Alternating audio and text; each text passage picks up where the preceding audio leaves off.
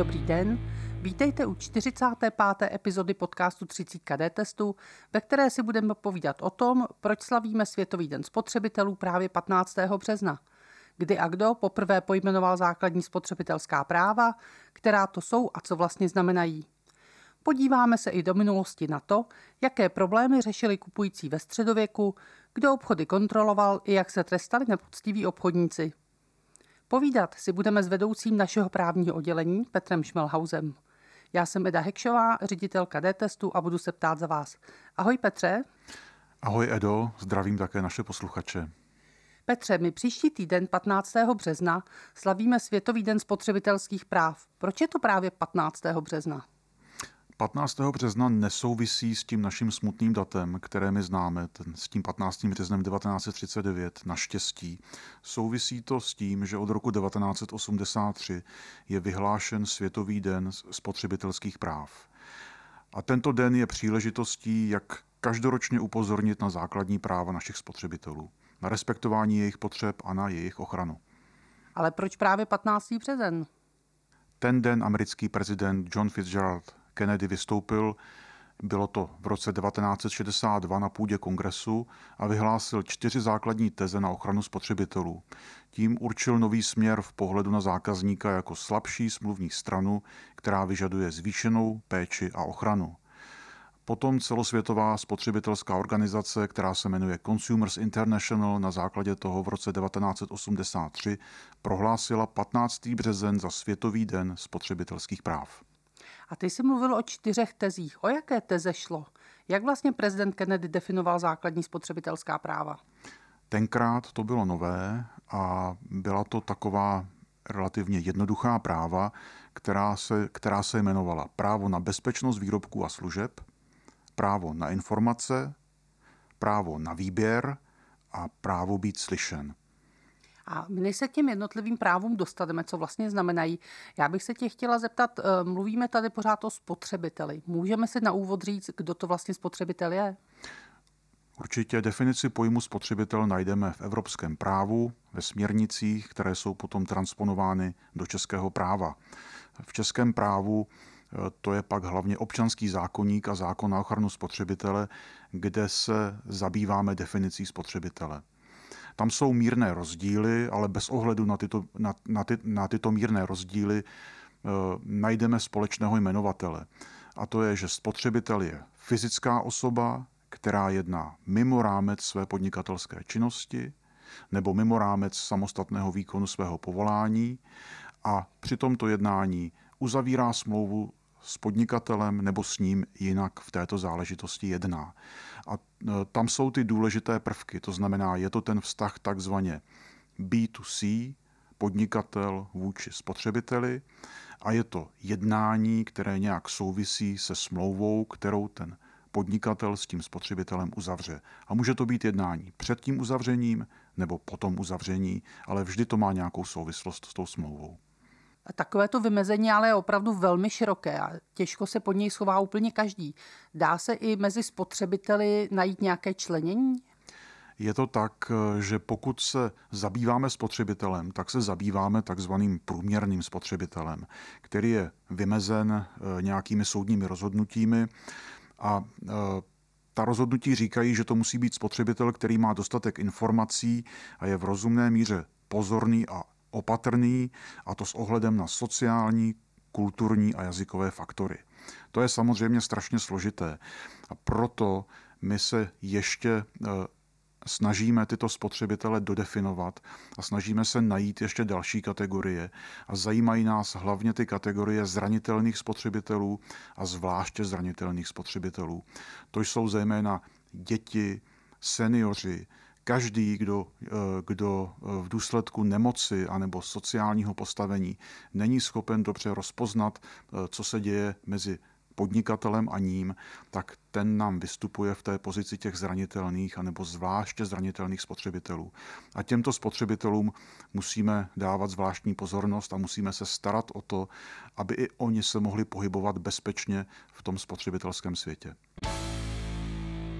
Tak a pojďme teď zpátky k těm základním spotřebitelským právům a pojďme se podívat, co konkrétně ty jednotlivé pojmy znamenají. Tak co si můžeme konkrétního představit pod pojmem právo na bezpečnost výrobků a služeb? No, bezpečnost výrobků je jedno ze základních práv. Bezpečný je takový výrobek, který za běžných anebo rozumně předvídatelných podmínek užití nepředstavuje podobu stanovenou výrobcem anebo podobu obvyklé použitelnosti nebezpečí. To nebezpečí je důležité. A nebo jehož užití představuje pro, pro spotřebitele vzhledem k bezpečnosti a ochraně zdraví pouze minimální nebezpečí. To znamená, nějaké nebezpečí tam být může, ale pouze minimální. A z hlediska z hlediska rizika pro bezpečnost a ochranu zdraví spotřebitele se pak sledují ještě zvláštní kritéria. A těmito kritérii jsou vlastnosti výrobku, životnost výrobku, složení výrobku, způsob balení výrobku, poskytnutí návodu na jeho montáž a uvedení do provozu, dostupnost a obsah a srozumitelnost toho návodu, způsob užívání, včetně vymezení prostředí užití, způsob označení, způsob provedení a označení výstrach. Je toho hodně. Návod na údržbu a likvidaci, srozumitelnost a rozsah dalších údajů, které poskytuje výrobce. Eh, důležitá informace, kterou by měli spotřebitelé vědět, je, že pokud nakupují v českém obchodě, tak také musí dostat tyto informace v českém jazyce. A informace musí být v písemné podobě. To znamená, že každý výrobek, který se prodává v Čechách, by u sebe měl mít vytištěný návod v češtině? Vytištěný být nemusí, ale je potřeba vědět, že ten prodejce, který nám ten výrobek prodá, tak nám musí nějakým způsobem ten návod poslat nebo předat. A zákon říká, že textová podoba je zachována, jsou-li údaje poskytnuty na listině nebo na jiném trvalém nosiči dat, který umožňuje adresátovi uchovat jemu určené údaje tak, aby mohly být využívány po dobu přiměřenou jejich účelu a který umožňuje jejich nezměněnou reprodukci. A jak to vykládáme, co to znamená? Je to tak, že ten prodejce nám může poslat například návod v pdf ale musí ho poslat nám to znamená, musí být adresován nám, musí nám být určený. A to je prostě proto, aby v okamžik toho prodeje jsme měli všechny informace, které potřebujeme a aby to potom ten spotřebitel mohl také prokázat, pokud by se to nestalo, nebo pokud by ty údaje dostal špatné. A teď tady zaznělo slovo informace, tak já se rovnou dostanu k tomu druhému právu a to bylo právo na informace. Co tam všechno patří? To je jedno z nejzákladnějších práv, protože pokud máme dost informací, tak se dokážeme potom také kvalifikovaně rozhodnout, nebo bychom měli mít tu možnost. A to právo je široké. On ho definuje zase občanský zákonník, ale zároveň ho také definuje zákon na ochranu spotřebitele. A nemusíme tady jít vlastně do těch konkrétních, konkrétních paragrafů, ale můžeme říci, že to právo eh, ma, musíme mít možnost vědět, kdo s námi obchoduje, musíme být na ní, na, na tu osobu kontaktní údaje, musíme mít ty kontaktní údaje včetně i telefonu a včetně e-mailu, aby jsme se s ním mohli jakkoliv, jakkoliv spojit. A musíme znát dopředu všechny podstatné informace, které se toho obchodu týkají. To znamená včetně ceny, anebo způsobu výpočtu ceny. Možná si Edo zachytila, jak v poslední době eh, existují ti takzvaní šmejdští zámečníci, kteří, eh, kteří spotřebiteli v nouzi, eh, který zavolá na telefonní číslo, které na něj vypadne z internetu, když si zabouchne dveře, nedostane od těchto zámečníků dopředu Informaci o ceně tu dostane teprve až poté, když ta práce je vykonána. Často to jsou tisíce, velké tisíce a spotřebitelé jsou potom zmateni. Tak tady je nutné říci, toto je krásný příklad toho, že by spotřebitelé měli dostat minimálně informaci o způsobu výpočtu té ceny. Aby třeba se řeklo, že za hodinu práce toho zámečníka, že zaplatí tisíc korun. A za otevření nějakého druhu zámku zaplatí třeba 1500 korun. Aby tuto informaci spotřebitel měl. A měli tedy dopředu. Přesně tak. Měli dopředu, aby, aby se zase mohl kvalifikovaně rozhodnout. A teď se dostáváme k tomu čtvrtému právu, které zní tak pro mě trochu záhadně, a to právo být slyšen. Co to znamená? Právo být slyšen, to je v podstatě právo, eh, pokud má spotřebitel něco na srdci, a typicky to je, když má výrobek nějakou vadu nebo služba, když má nějakou vadu, aby se mohl ozvat a aby to bylo řádným způsobem vyřešeno.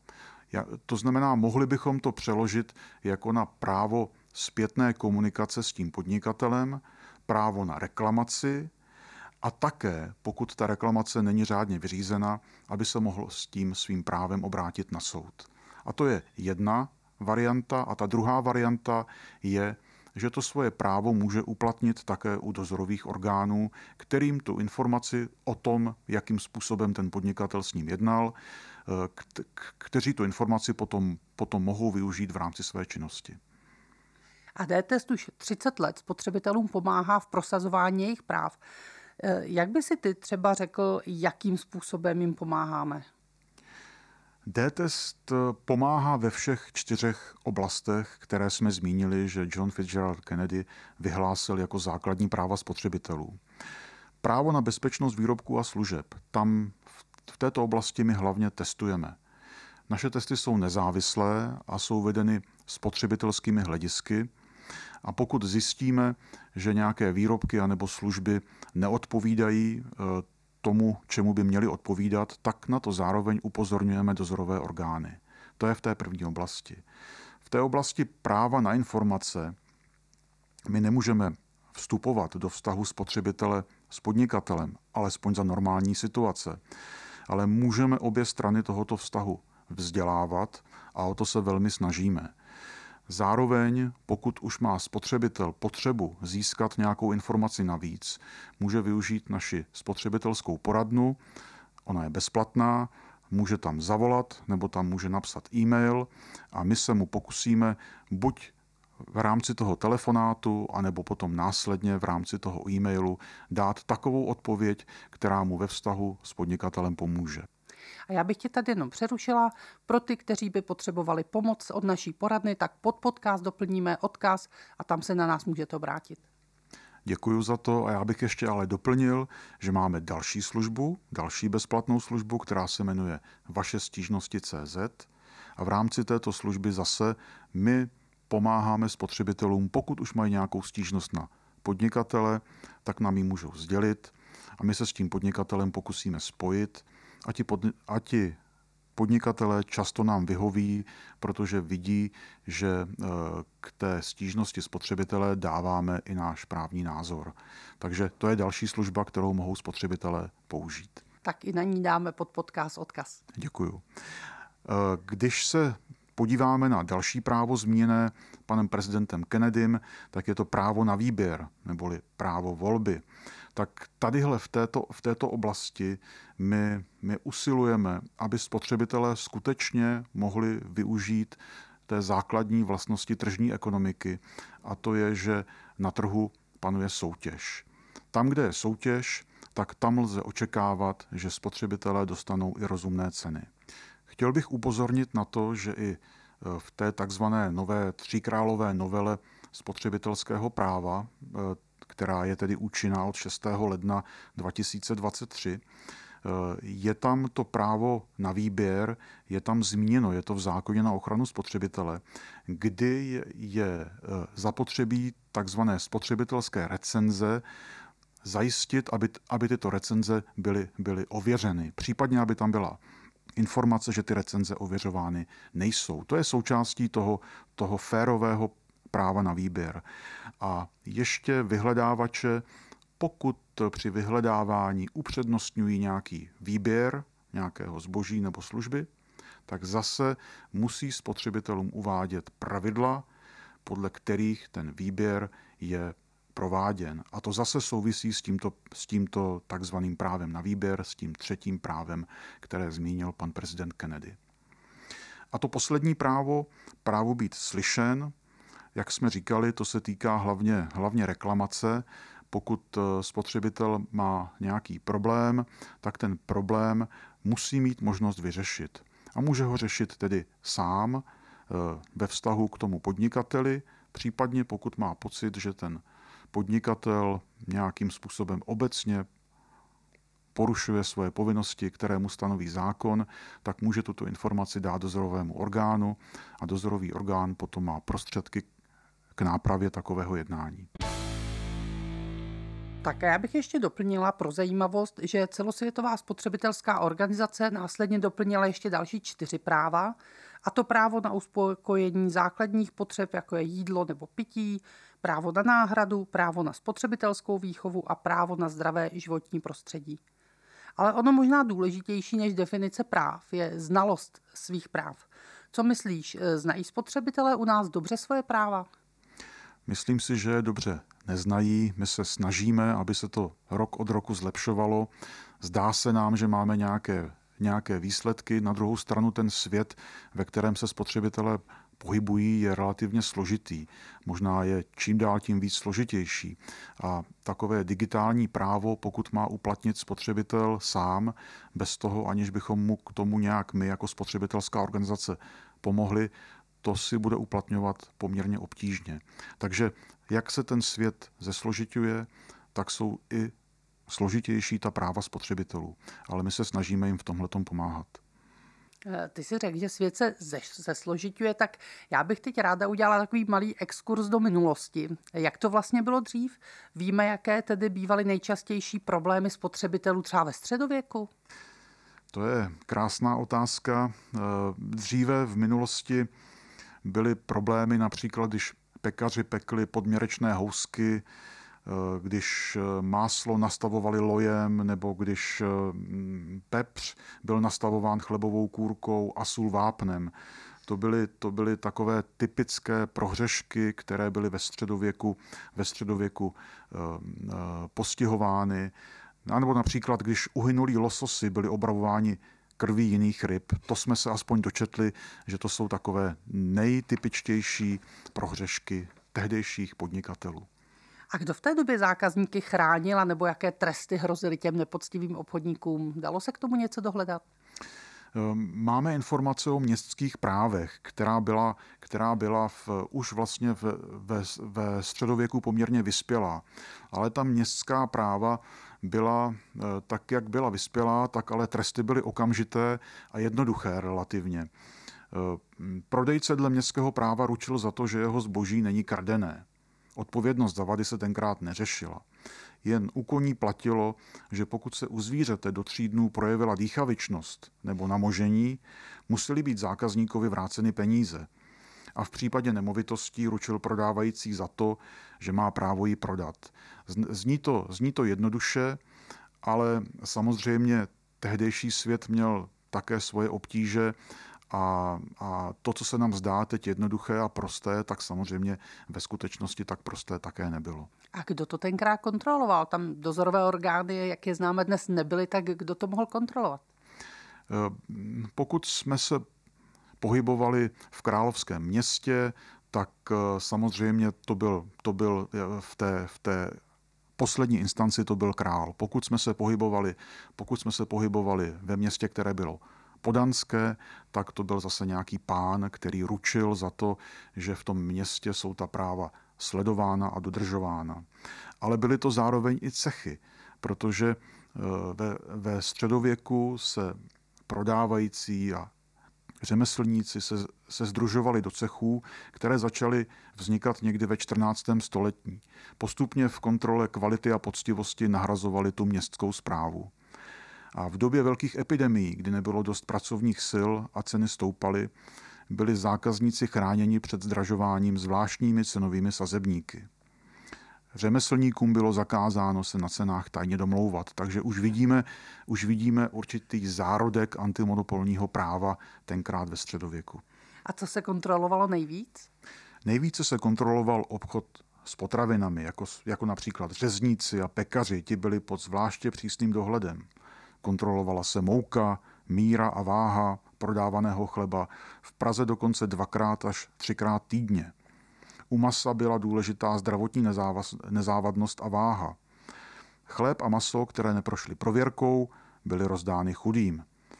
Ani ostatní zboží ale neuniklo kontrole.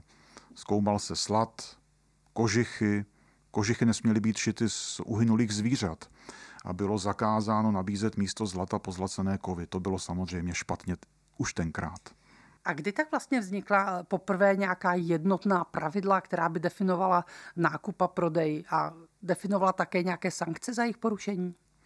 Pokud se díváme do českých zemí, tak v roce 1579 byla vydána práva městská království českého. Ta zajišťovala jednotná pravidla pro prodávající. Na jejich dodržování dohlíželi měští konšelé.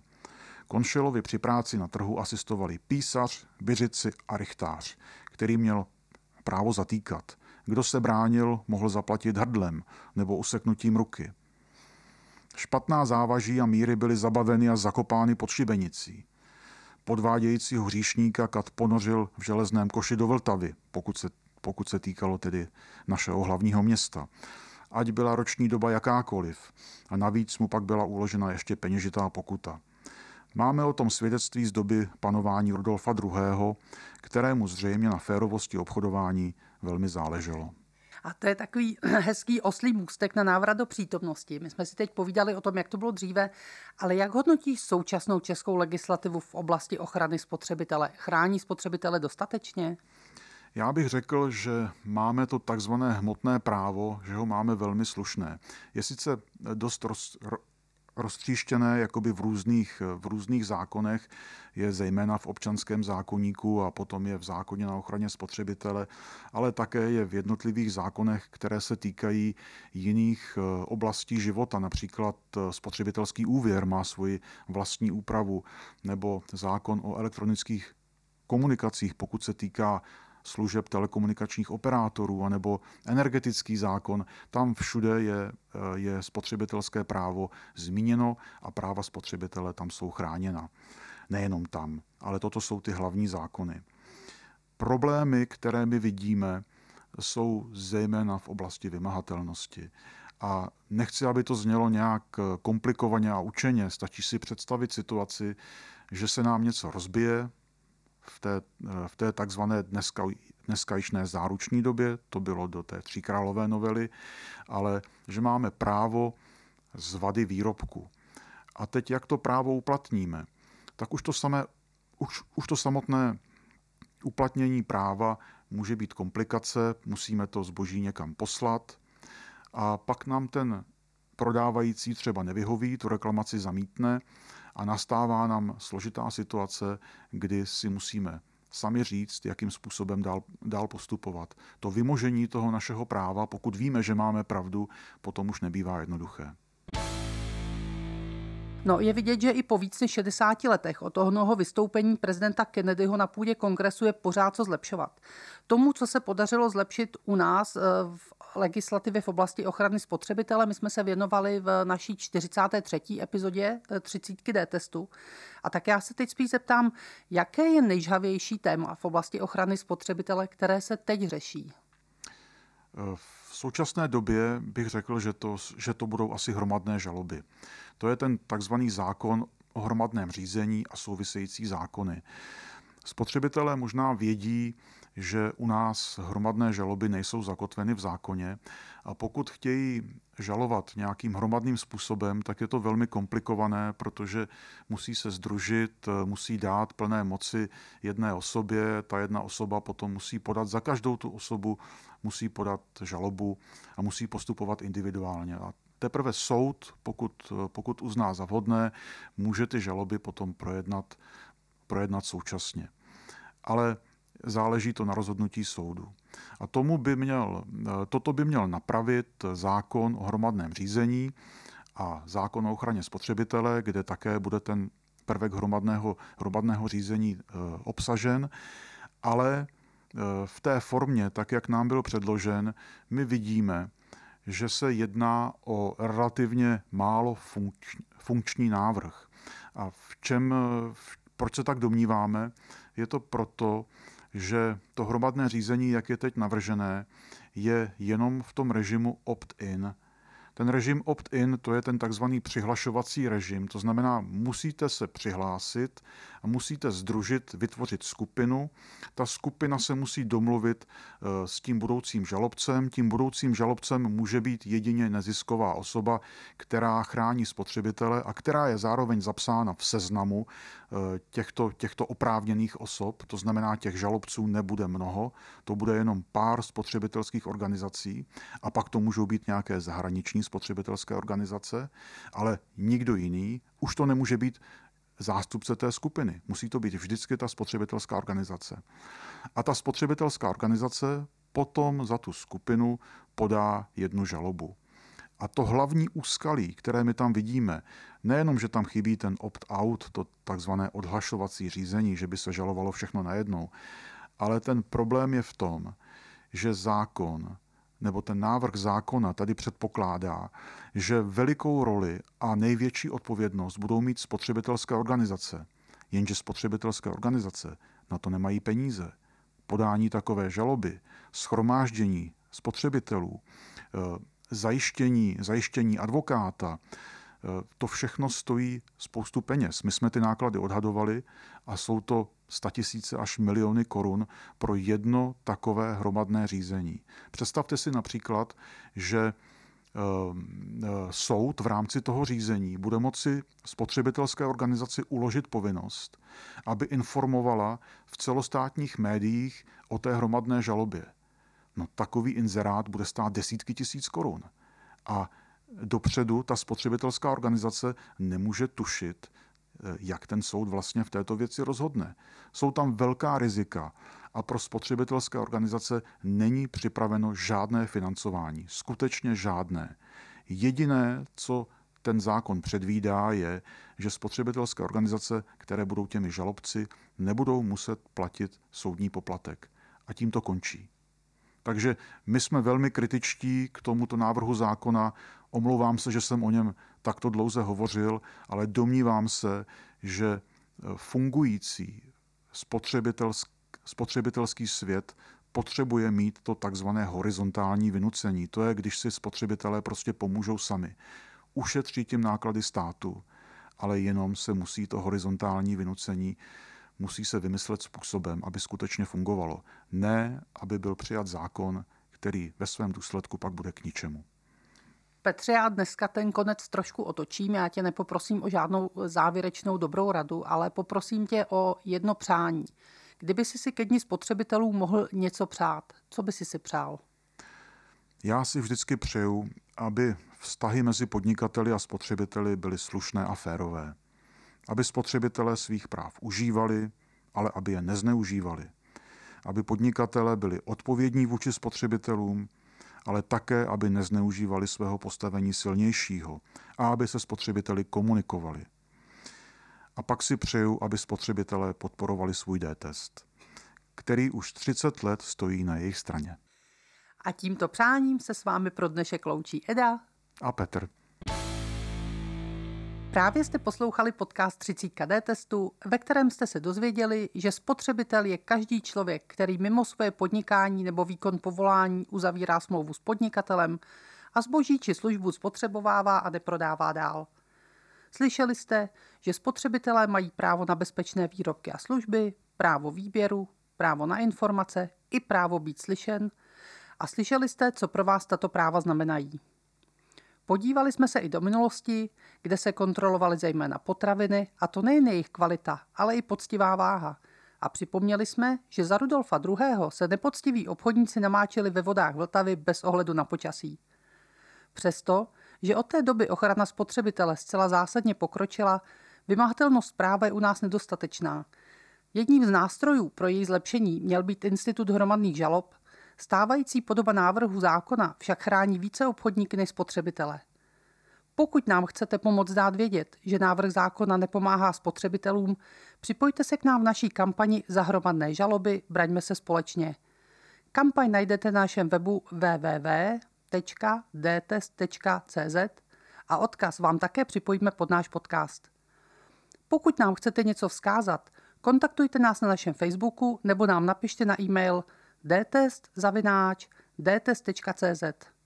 Příště se na vás těšíme na stejném místě za 14 dní a povídat si budeme o výsledcích testů kvality masa a masných výrobků.